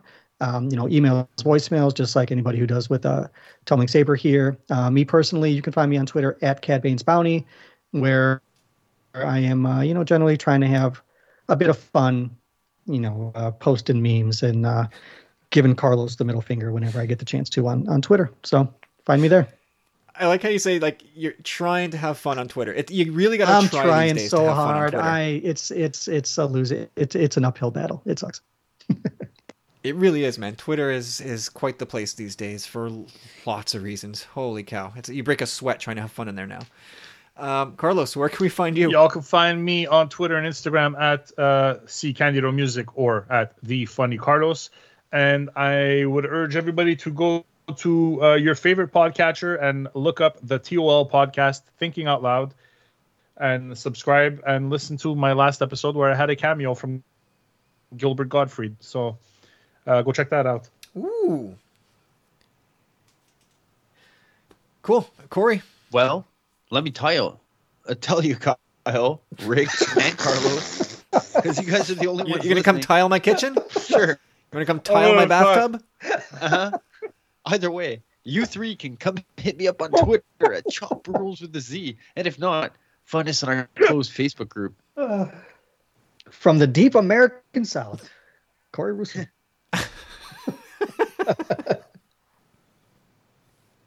You should see how red Corey's neck gets when he spends a little time in the sun. My neck is permanently red. My son even asked me about it. I literally... My neck is permanently red. Daddy, why are you a redneck? Yep. You might be a redneck. I've had many people ask me, do you have blood pressure issues? And I'm like, no. Does it all stop at your neck before it gets to your head? It's kind of really odd. It's just that one patch, man. It's very red all the time. Oh, man. All right. You can also find me on in the Facebook group that we have carefully curated. And we welcome Sean into the group this past weekend. He became a powerful friend. Thank you, Sean. Hope you enjoyed this podcast. Hope you enjoy the bonus content that now you have access to. So if you want to be like Sean and be a hero, you can check us out over on Patreon. Become one of our powerful friends and help support us in what we do, because we do a lot of extra audio. So you can find that at patreon.com/tumblingsaber. Otherwise, come jump into the Facebook group and have some fun with us. We're always talking Star Wars and having a good old time and making fun of each other. And it's all in good fun. We love it. We love each other in there. It's a great time. Otherwise, I'm on Twitter, on Instagram, doing nothing at all. But I'd still love to connect with you there. So that's it. Let's give a shout out to Rob Wade for endorsing this episode as part of the E14 Endorsed program. You can learn more about that and the other pods that are E14 endorsed over at emotionally14.com. So that's going to do it for this week, everybody. I hope you enjoyed the podcast. I'm sure you had to have. Rick's here. Of course you love the podcast. So let us know what you think. And as always, guys, we love having you on board. If you want to be a part of the podcast, tumblingsaber@gmail.com is the way to get in touch with us. And we will talk to you again next week. Until then, everybody, may the Force be with you. And also, happy birthday, Stu. Here's our hearts up to the Lord.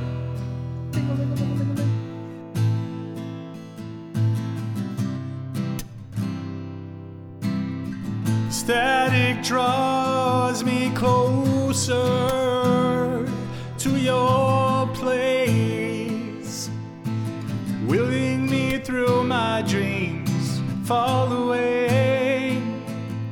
Signs blindly to the lines on your face, beating strong. Drifting, and I relive this dream over and over and over again. Please don't leave my heart broken, bleeding. Don't believe it. Don't believe it. I wake up sweating, not breathing. If only to see you next to me, sleeping soundly, smiling, not relive this dream over and over. The strength I have, you gave, you build, and you run.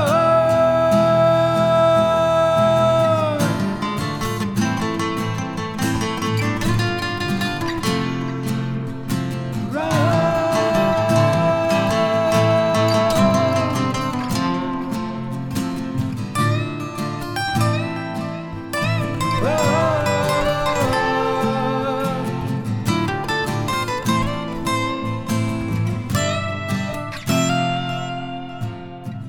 And I find the strength that you gave. Those walls you build is all for me, and I become the man I want to be. Your love and your road. Please don't leave my heart broken and bleeding. Now you're running away, darling. Please don't leave my heart broken and bleeding. And how you're running, why you're running, why you're running. Please don't leave my heart broken and bleeding. Why you running away, darling? Please don't leave my heart broken and bleeding. And how you running, are you running away?